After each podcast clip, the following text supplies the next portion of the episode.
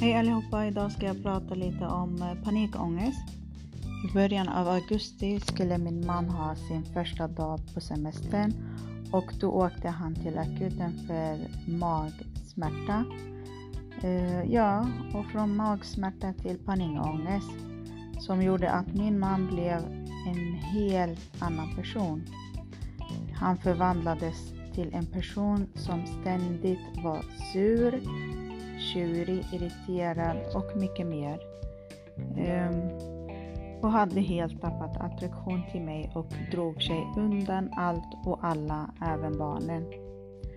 Han kände helt utarbetad av allt måste i hemmet. Min man var ju rädd för döden och för det okända. Eh, han fick ju hjärtklappningar, smärta i bröstet och ont i magen som gjorde att han åt mycket, mycket mindre. Han ville inte heller vara hemma eller sova hemma. Eh, det var bara synd om honom och ingen annan. Det har varit en lång och jobbig period. Jag vet inte om man kan eh, säga tack och lov att jag hade själv fått eh, ångest eller panikångest ungefär två månader innan min man.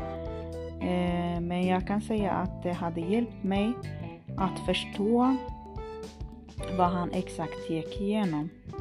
Eh, han behövde inte säga så mycket eh, vad han kände eller hur han tänkte.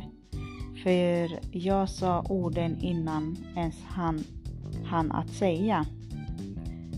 Han hade stängt in sig och när han såg att jag förstod honom Eh, ville han inte länge, eh, längre lämna eh, mig utan att ha mig som en vän som skulle bo ihop. Men med tiden jag började känna mig stressad, hjälplös och viktigaste att jag kände mig så ensam.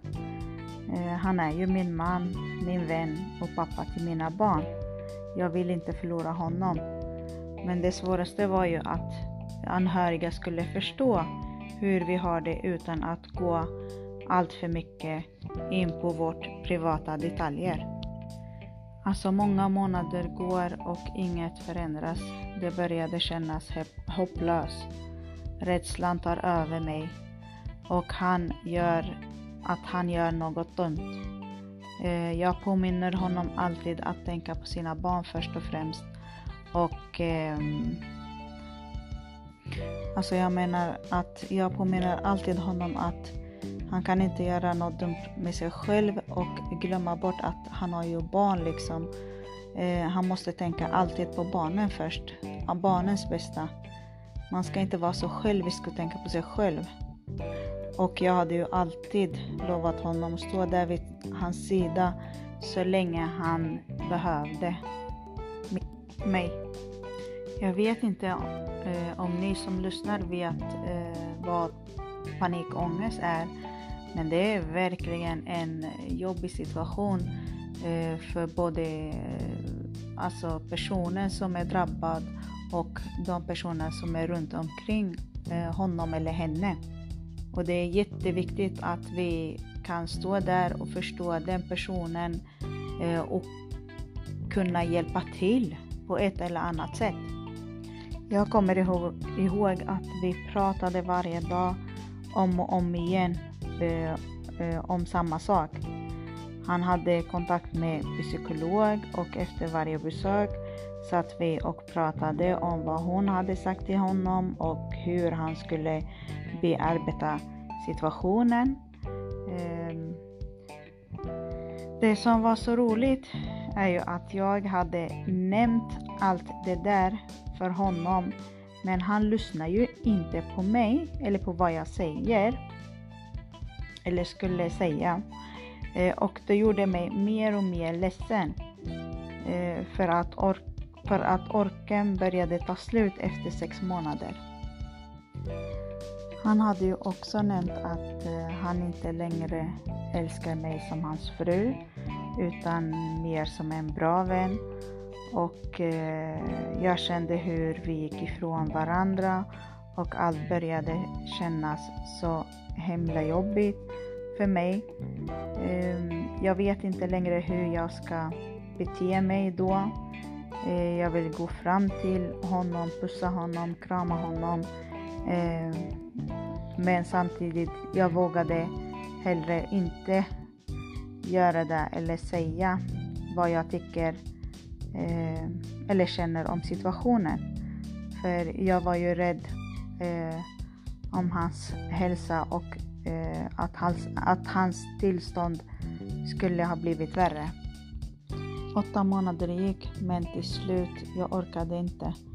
Jag ville gå bort från allt. Jag ville inte visa mig svag inför mina barn. Mina barn är ju mitt liv, de är allt. Jag har gjort allt för deras skull. Men nu var det nog. Jag sa, nu, eh, jag sa till min man, nu sköljs vi åt. Eh, för jag sa ju också att han förstår inte att eh, lyckan kommer inte av sig själv. Och jag vill att han ska förstå att på något sätt måste han påbörja ta sig ur den här situationen för det är ju bara han som kan och ingen annan. Jag sa också till min man att eh, du går ju till psykolog och det betyder inte att du är sjuk. Men eh, vad du än gör, stanna aldrig kvar eh, där du är just nu. För, det, för livet är ju alldeles för kort för att stanna där. Jag sa också till honom, man har ju alltid två, man har ju alltid två alternativ. Så antingen stannar man där eller så går man vidare. Eh, och det bestämmer man själv hur man vill göra.